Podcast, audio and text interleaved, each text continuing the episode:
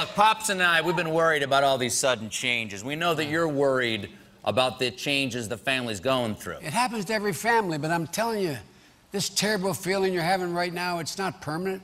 It, will be over in four years, maybe eight, but it's, but, but you know, there's an old saying in the family. It's like a grandfather clock. Exactly. Life is like a grandfather clock. Maybe the pendulum has swung all the way to one side, but before you know it, it'll swing back to the other.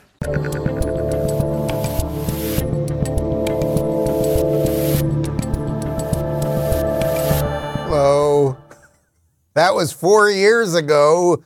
Comedian Stephen Colbert and now man pretending to be President Joe Biden doing comedy.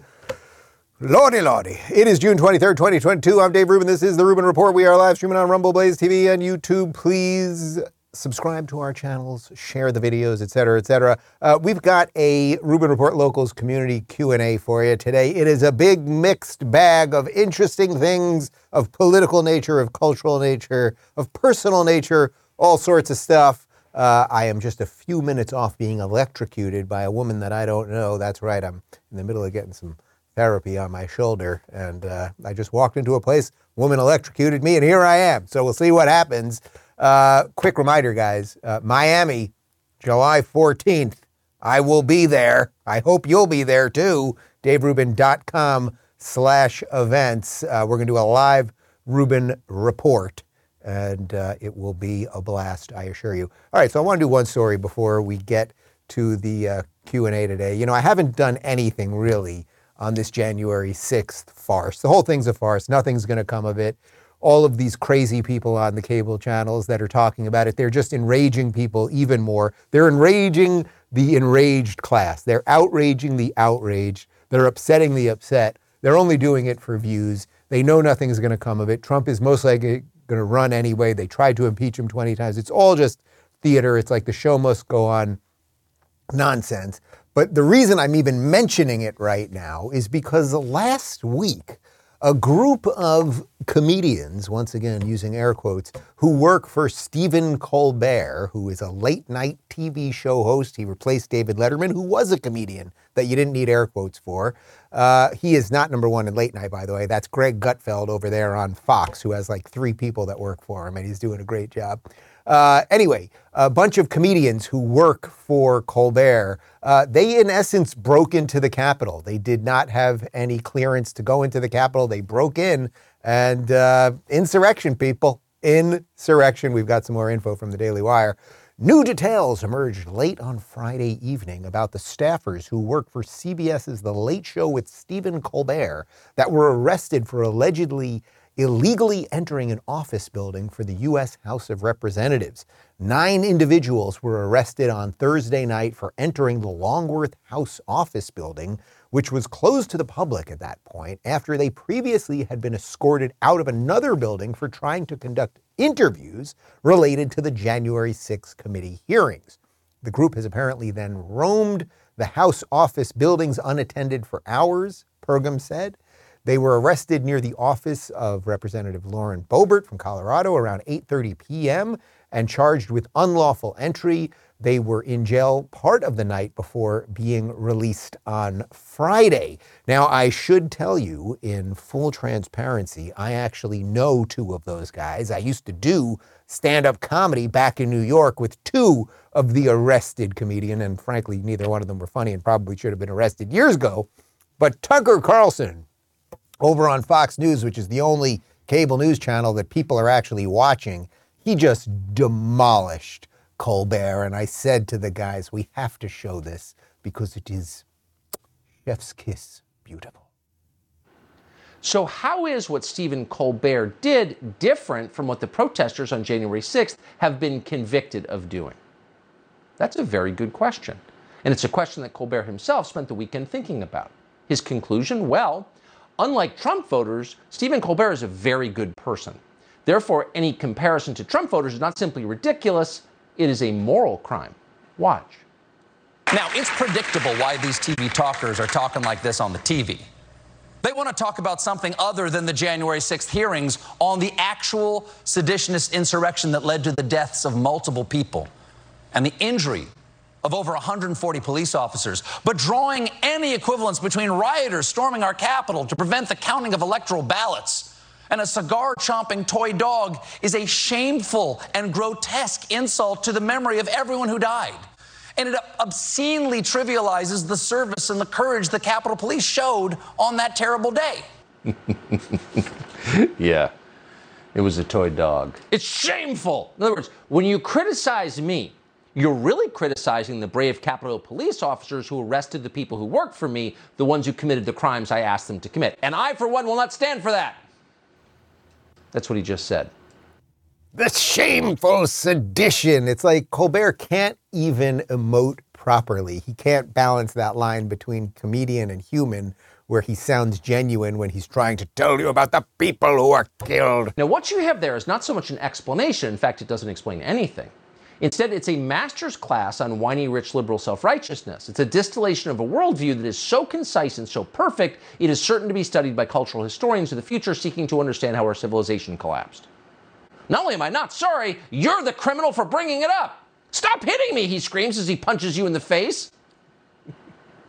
that is passive aggression taken to the level of art. And anyway, Colbert says, shut up. I'm a, his, I'm a comedian with a toy dog. You can't criticize me.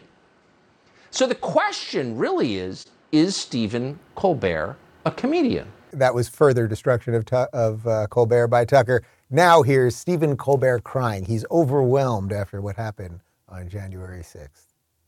And if you did not know that Joe Biden was getting close to 270, Donald Trump just provided all the proof you will ever need. True story. I'm wearing black tonight because I was getting dressed this afternoon. And I thought he might try some shenanigans, and it might be fitting to tell jokes while wearing something somber if he goes down that dark path. So we all knew he would do this.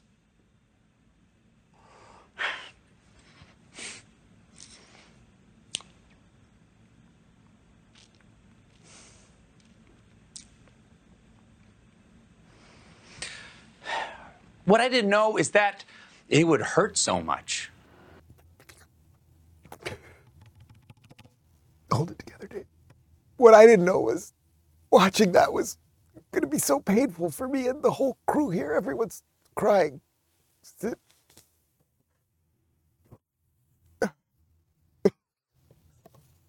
so sad what happened to comedians after January 6th because of the Orange Man. Uh, by the way, guys, there was another insurrection yesterday. You're not going to see this one on cable news. Uh, this one from uh, Madison, Wisconsin, the Capitol building over there, uh, was stormed by left wing protesters.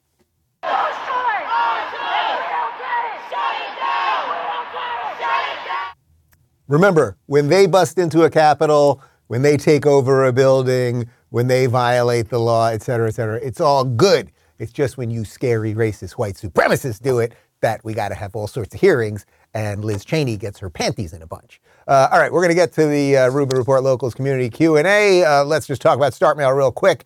You ever wonder how big tech knows so much about you? I got three words for you. Free email services. When you click accept on those terms and conditions, you're given that email provider the go ahead to scan and analyze your email. Free email services are data hoarders. If you're done letting big tech make billions by selling your info in your email, I suggest switching to StartMail. StartMail keeps your email private, period. Every email can be encrypted, even if the recipient doesn't use encryption. When you delete an email in StartMail, it's gone forever, and StartMail uses their own servers, not Amazon's, which means they can't be put out of business. If you're already dropping big data hoarders like Facebook and jumping onto less censored platforms, perhaps like locals, then right now is the perfect time to switch to StartMail. Switching to StartMail is seamless too. You can easily transfer all your current email data, so there's no starting from scratch. StartMail is backed by the most stringent privacy laws in the world. You get unlimited anonymous aliases. So when you're giving your email to a company but you want to protect your identity, StartMail can generate a shareable alias email so people can't sell your info and they can be deleted at any time. I keep saying the way forward is to build competitive businesses that support our privacy values, which is, I, which is why I value the service that StartMail provides. Your cybersecurity has never been more at risk. Email snoops and scammers are taking advantage of the pandemic as phishing has skyrocketed in the last year. Keep your private information private with StartMail. Sign up today and you'll get 50% off your first year. go to startmail.com slash Rubin. That's S-T-A-R-T mail.com slash Rubin for 50% off your first year. Startmail.com slash Rubin. And now back to me. All right, RubinReport.locals.com community Q&A. Anne Marie says, what are your birthday plans for this weekend? That's right, it is my birthday, June 26th, this Sunday. Well, I've been told that I don't know all of the plans, that there may be some sort of surprise cooking, uh, but I do know that the, the crew, uh, we're going out to dinner tomorrow night. You guys uh, ready to eat some food, drink some drinks, have some cake? Everybody okay? Uh, we're going to do that. There's a, restaurant not too far from here that we checked out a couple weeks ago that was pretty swank, nice outdoor situation. Uh, so we're going to do that.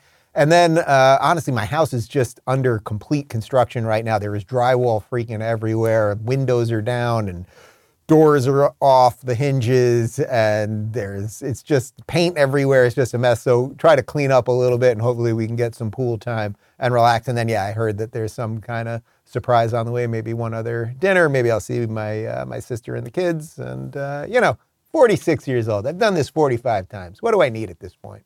I honestly, I have every. I don't even need anything. Like I'd like to go to Home Depot. I, that's all I do anyway. I go to Home Depot. I just take little trips to Home Depot. Maybe I'll get a, maybe I'll get a nice uh, succulent. That would be nice. A nice succulent. That would be nice. Rimfire says, "Is there anything you miss about California? I'm getting so fed up. Lady about two blocks from me was stopped at a light, and a car pulled up next to her." Uh, and a bunch of men all dressed in black broke her window and stole her bag and these people still voted for Soros backed DA Becton. Honestly, there is nothing that I miss about California. There is nothing. Uh, that isn't to say that there's nothing good about California. Like, I really did love wine country. There was a time that LA was kind of cool. The first time I went to San Francisco, like 15 years ago, it was cool. Um, but there was nothing left. The crime, the homelessness, the home, the encampments. I mean, Michael, what did Santa Monica smell like when we spent that day on tour? We had the off day. We went to Santa Monica for the day. What did it smell like? Crap.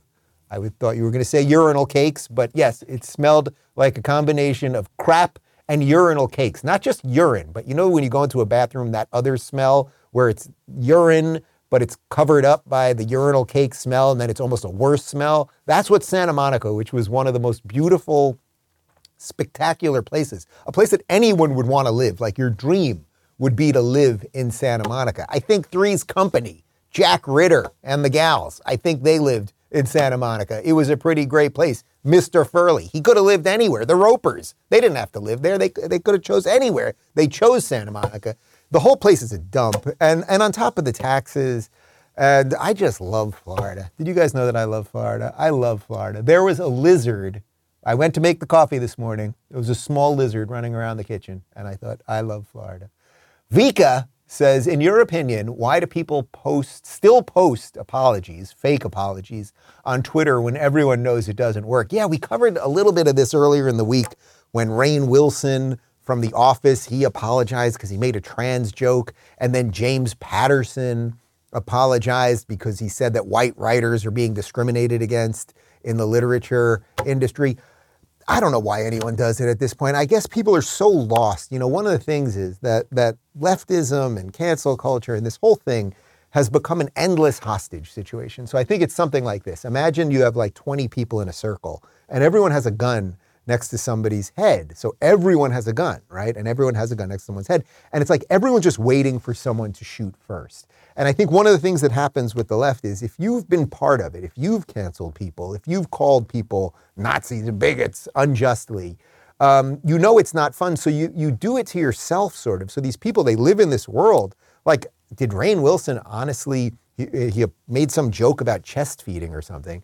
And then his apology was like, he's so sorry. And he talked to his trans friends. And it's like, you probably don't even have any trans friends. And even if you did, that doesn't mean your apology is honest or worthy of making in the first place or anything else. So I don't know. Why do they do it? Like, these people are just pathetic. Like, people are afraid to stand up for themselves. Uh, you know, it's not that you should never apologize. Like, I assure you, I've apologized many times in my life. I don't know if I've ever apologized for something that was uh, not worthy of apologizing for. That that's worse, right? Like if you do something wrong, if you really wrong somebody, you steal from somebody, you cheat from somebody, you act dishonestly, then you can apologize. But apologizing to an amorphous mob because a bunch of Twitter bots and loser, genderless whack jobs and anime freaks on Twitter are upset with you, I will not do that. Shmoo says, Dave, borrowing any unforeseen circumstances, I think it's pretty certain that President Trump will run for the presidency in 2024. Currently, the only two men in the Republican Party that stand a snowball's chance in hell of getting elected to that office are President Trump or Governor Ron DeSantis. I like either one. What do you think of the uh, 2024 Trump DeSantis run? Well, look, as I've said, first off, I agree with you. Trump is running. I, from everything I have heard, from every indicator out there, Trump is running. I think he's going to feel doubly energized now that this January 6th thing just, you know, fizzled into nothing. It was, it's just like the impeachments. They get their panties in a bunch and then nothing comes of it. They look stupid. They feed, uh, they feed him. It's like just throwing raw meat at the guy, right? So Trump is going to run. Now, there are reasons that it would be good if Trump runs. He is still a force that is undescribable in a way. What he can do culturally and get people out there and get the base fired up and all of those things. Like, I don't know that anyone else can do that, including DeSantis. The fact that the media hates him so much, the firestorm. But it's also a little bit of this. It's like we know we're all sort of on the slow descent to hell right now. This this administration, the media, the whole thing, they're just slowly dragging us to leftist socialist hell.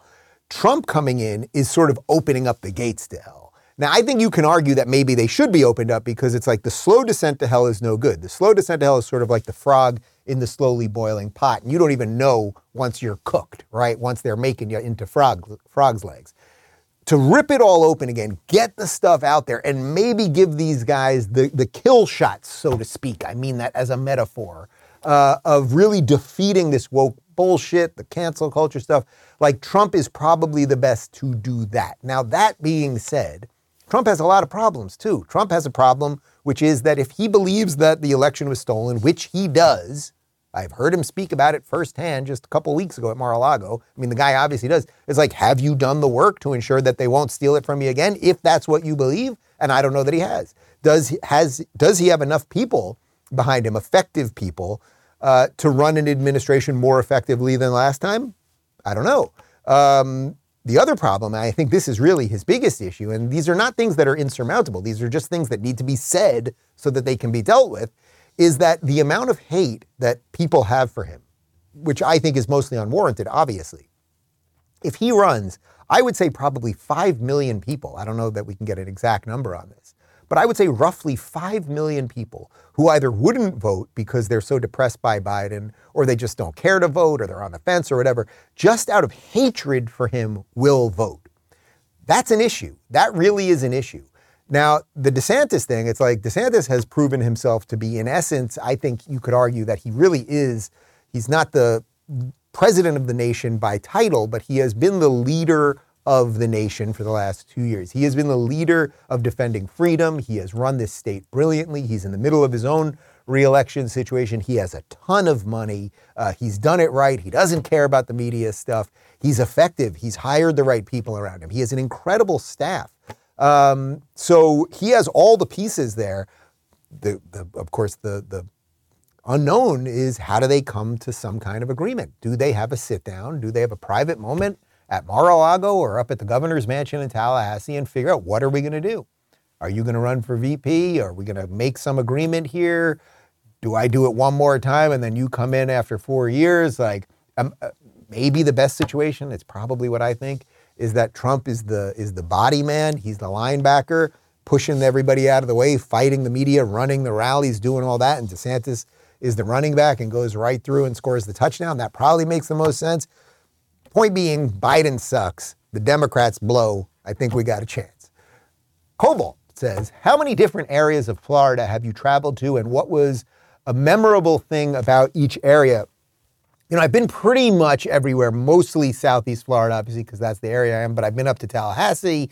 Uh, I've been up to Orlando, spent a lot of time on the West Coast in Sarasota. That's where Rumble and Locals are now. Uh, I love the Southwest beaches, like the Naples area. There is a beach on that side. I don't want to say what beach it is because it's just remote and quiet and peaceful, and I don't want everybody getting there and ruin it for me.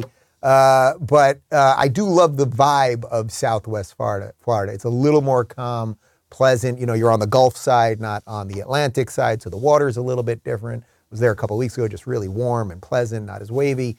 Um, I, I just love Florida. I love Florida. The only area that I haven't been to yet, and I've never been to in my life, is uh, the Panhandle. I just haven't been up there yet. It just hasn't worked out yet. But I know there's some gorgeous beaches up there. People keep telling me that I got to get up there. I would like to visit Pensacola because I uh, love the movie Contact. And uh, as you know, when she meets the aliens, it's in Pensacola. Of course, you know that. Uh, so it would be good to go to Pensacola. Uh, but I just, I love everything about Florida. I, Florida, mm, love you. KC says the ultra left is getting crazier and crazier. Yes, it's true. Is it possible that some of them are agents provocateurs? Well, that's what it always comes down to with them. There's always this debate. It's like how many of them are just useful idiots, like these the, the gender pronoun kids and you know the the sort of 16 year old or the Antifa drug addict, whack job. Like they're just foot soldiers that are useful idiots who are being manipulated. Then you have people like AOC who are just, I think, actors and, you know, they just want to destroy things because they're self-absorbed socialist, collectivist weirdos. Um, then you have like the true believers in, in that worldview. So you have like a Bernie Sanders is like a true believer in communism and socialism. I don't think he's faking it. I think he actually just believes in these bad ideas. But I think it's a big combination. And in some ways, I don't even think it matters. I mean, that's why I always bring up the road to hell thing. It doesn't matter if your intentions are good.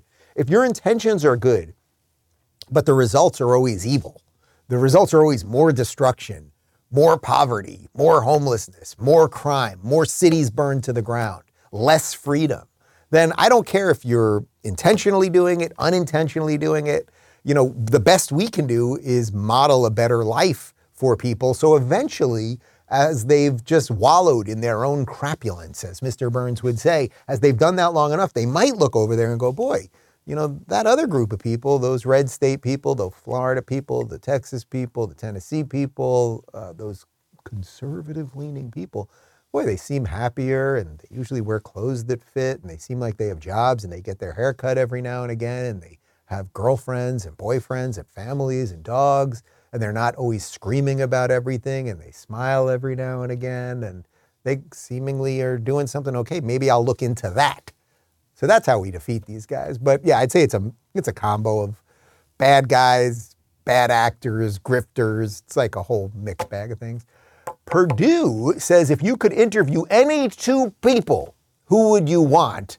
And uh, I noticed before we started the show, we already had an element ready for this one. You dirty dog. You guys may remember this.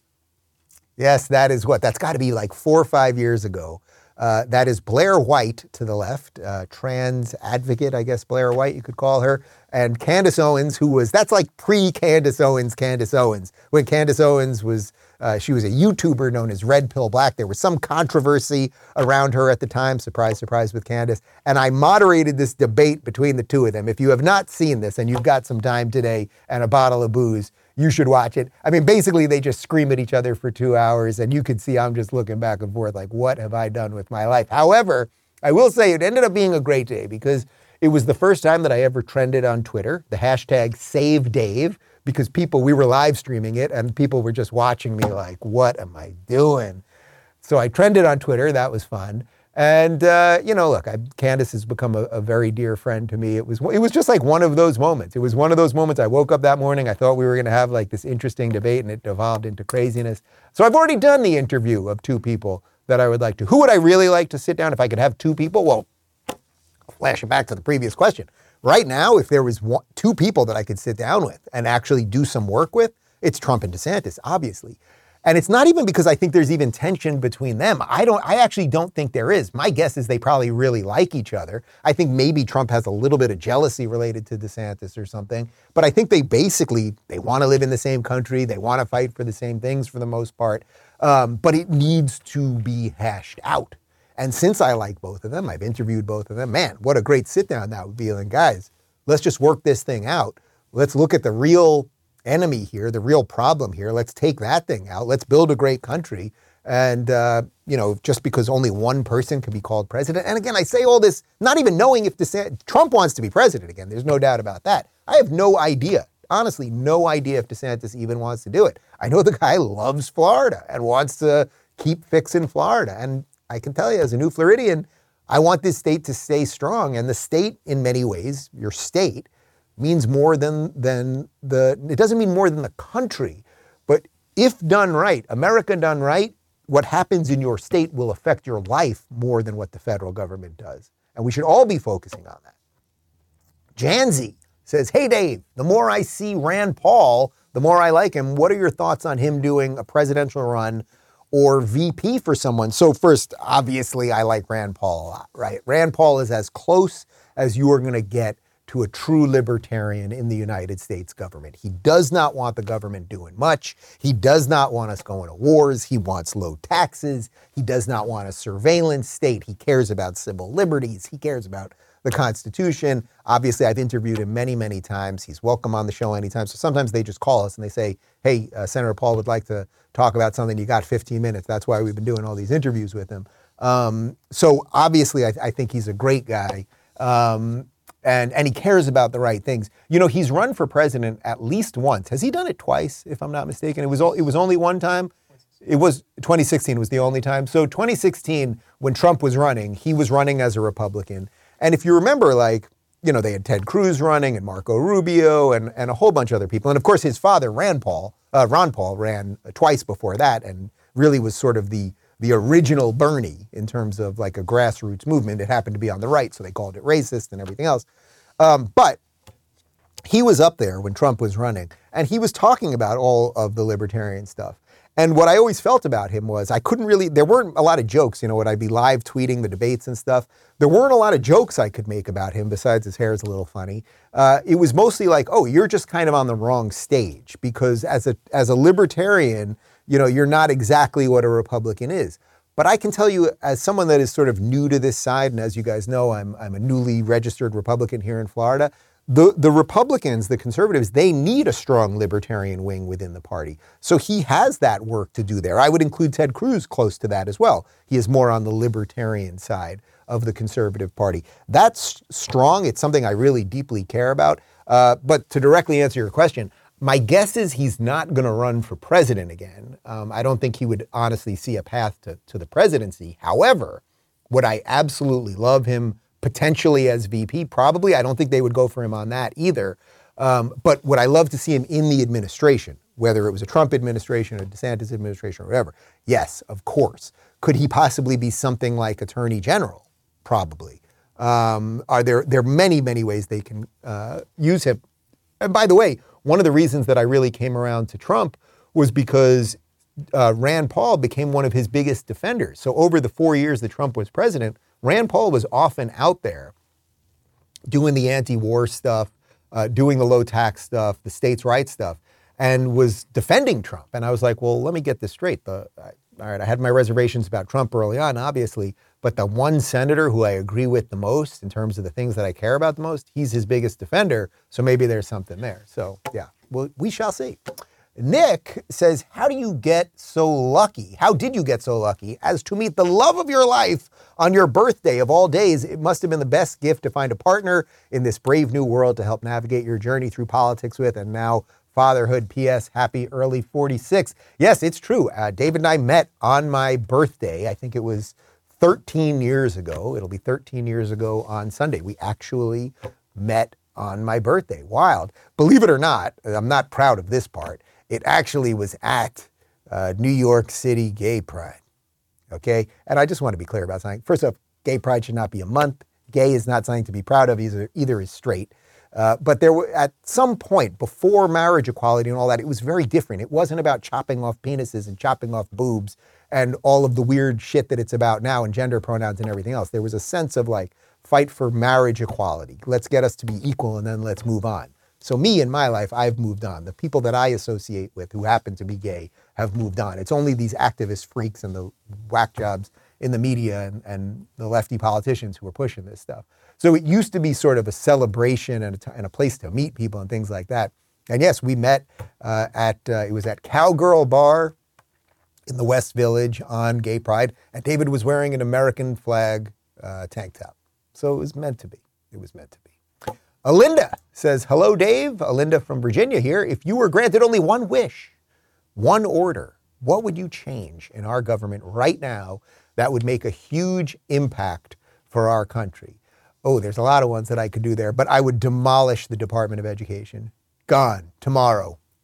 Like that. You all you don't have to go home, but you can't stay here. You people have ruined so much of the country, so much of everything that's wrong with everything right now. It starts with education. Kids don't know what basic liberties are. They don't know about the Constitution. They don't know basic math anymore. We talk, we talk to them more about gender and sexuality than having financial literacy. I mean, just the freaking basics.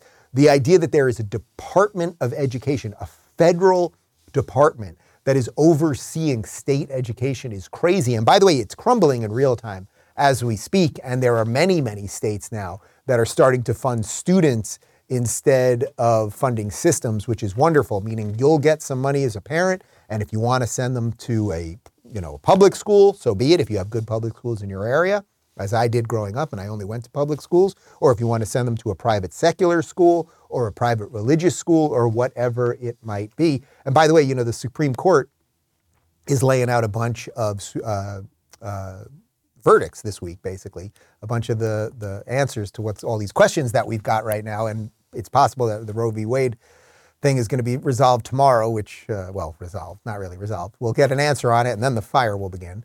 Um, but they did just drop one yesterday about school choice, and they are going to let people, once they fund the student, if you want to send your kid to a religious school, so be it. So be it. Uh, and it's all good. That's choice, people. Tony says, Dave, put yourself in the Democrats' shoes for a moment. Blah!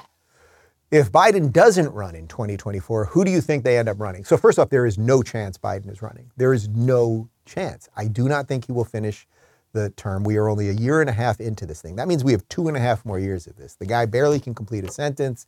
It's a freaking disaster. Um, I think the progressives are happy about this because everything that he's destroying for them is the proof point that capitalism doesn't work. It's the proof point that democracy doesn't work. So I think they are thrilled right now. They, they are salivating, they are chomping at the bit that Biden is destroying this thing far faster than even Bernie could have destroyed it. Uh, but that being said, they are going to be way more radical. So it's like the obvious choice is okay, they just throw Kamala out there. Um, my guess, my guess, because we're in the show must go on version of democracy right now, you just need things that feed the beast. You just need things that keep eyeballs on things so that we can't think about what's really going on. My guess is it's going to be Michelle Obama. That really would not surprise me. They'll just slide her in there. Everyone will start talking about it, and next thing you know, Biden's too old. Barack's going to go on 60 Minutes. Well, he's lost a step or two. And next thing you know, that, that'll be that. Biden will be pushed away.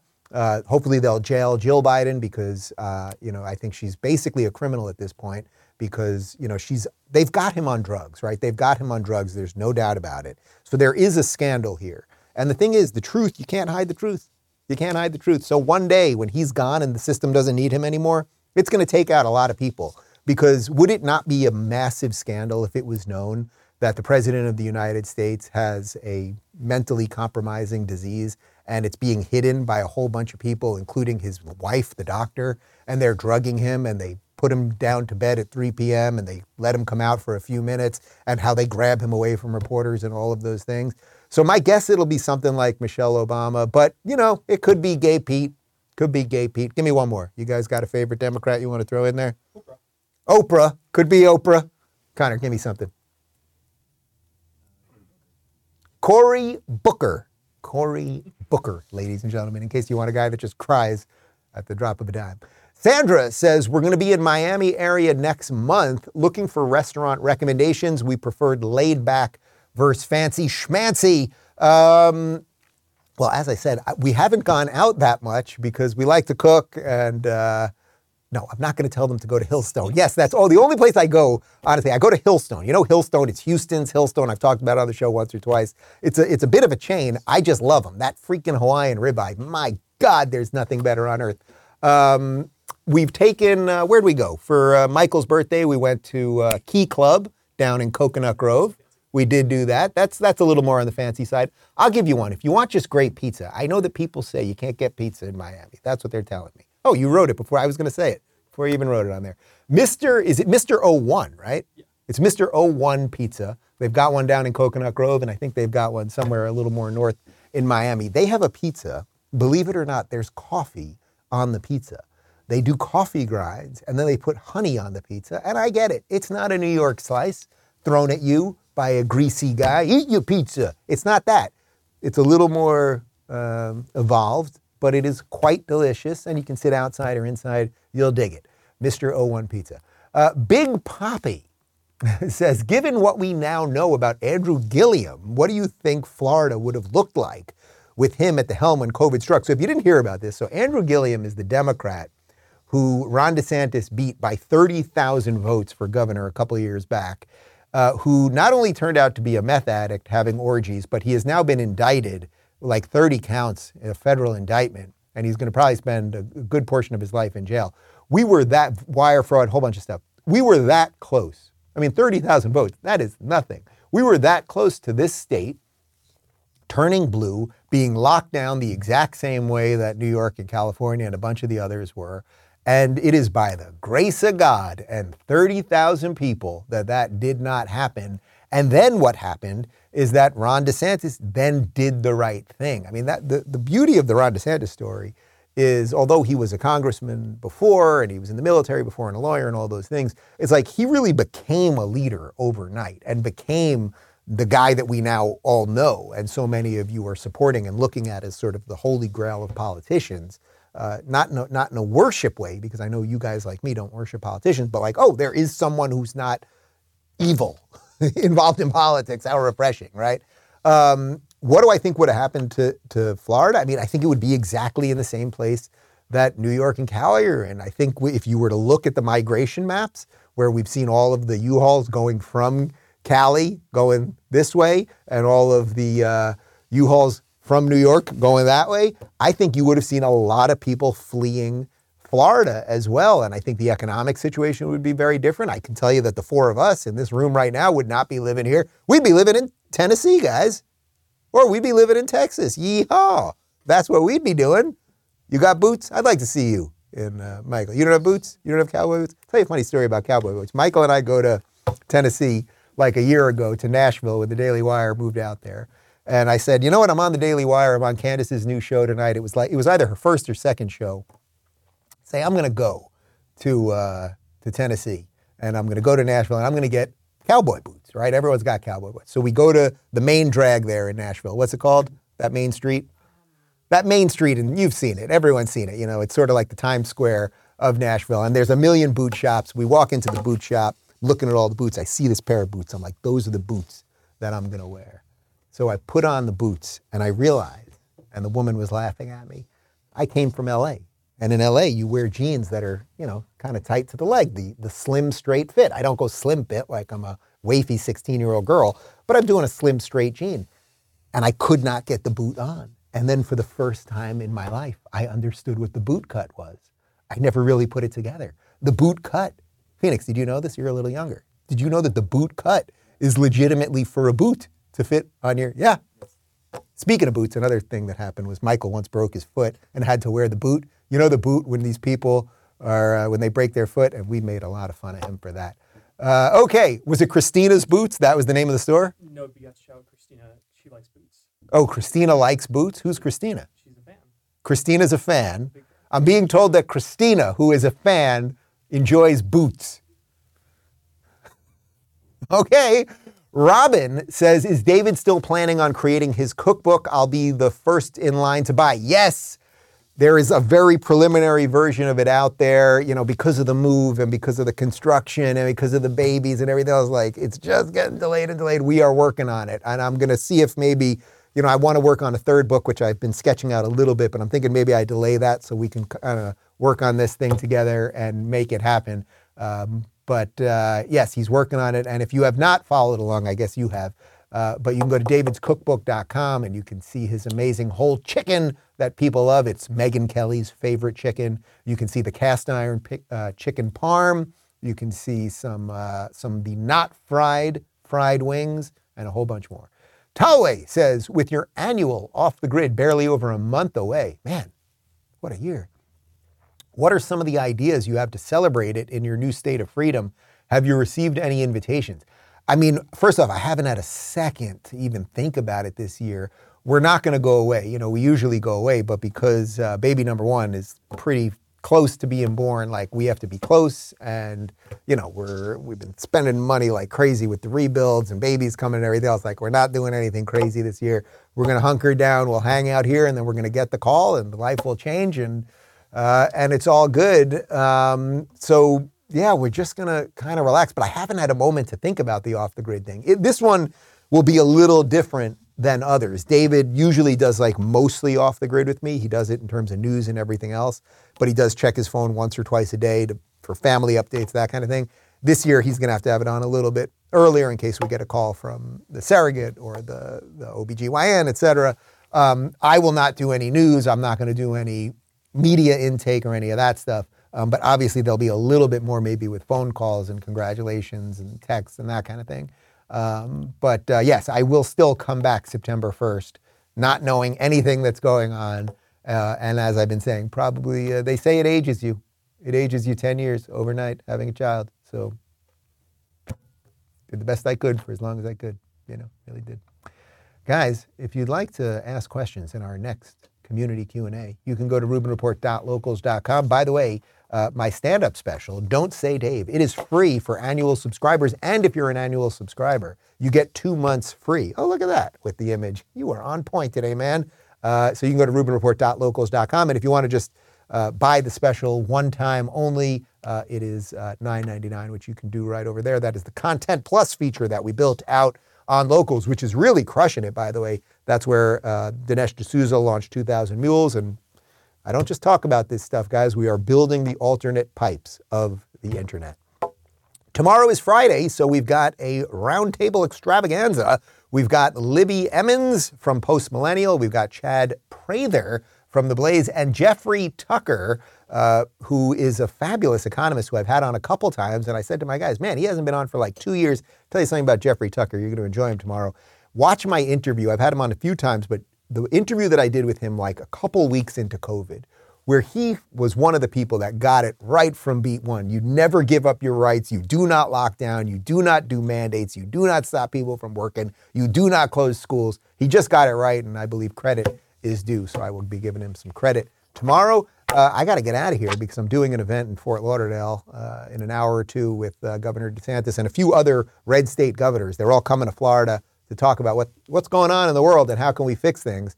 Uh, so I think I'm, I'm emceeing, I think, or I'm chatting with people, or eh, who knows? I'm doing something. Anyway, we got a cold close for you. Uh, Joe Biden, ladies and gentlemen. See you tomorrow. Try to remember what it was that first got you involved in politics to begin with. I remember for me what it was. I got involved in politics for two reasons, only two, at the front end of my career civil rights and the environment. Voting rights. Voting rights. Voting rights. That's how I got involved in politics. We ended that damn war. That's why I ran the Vietnam War. That's what got me involved in politics in the first place, thing called redlining. I got involved in politics because of the poor and the disadvantaged. I got involved to try to stop the construction of that highway, which I did. That's what got me involved. I quit the law firm and asked for a job to become a public defender. That's what sort of got me involved in politics. I got involved in politics to begin with because of civil rights and opposition to white supremacists, the Ku Klux Klan. It's all about family. It's all about community. And it really is. That's what got Pete engaged. That's what got him involved. That's what got me involved. I got involved in politics because of the neighborhood I came from. The reason why uh, I got involved in politics, the reason why the president I ran, the president got involved, is the one primary role for government is to protect people. I was at the uh, signing the Voting Rights Act. It's been the only constant in my entire political career. That's what got me involved in politics. And I got involved because my state was the only state in the Union when Dr. King was murdered that was occupied by the National Guard. I ran for public office because of the burning, uh, how can I say it?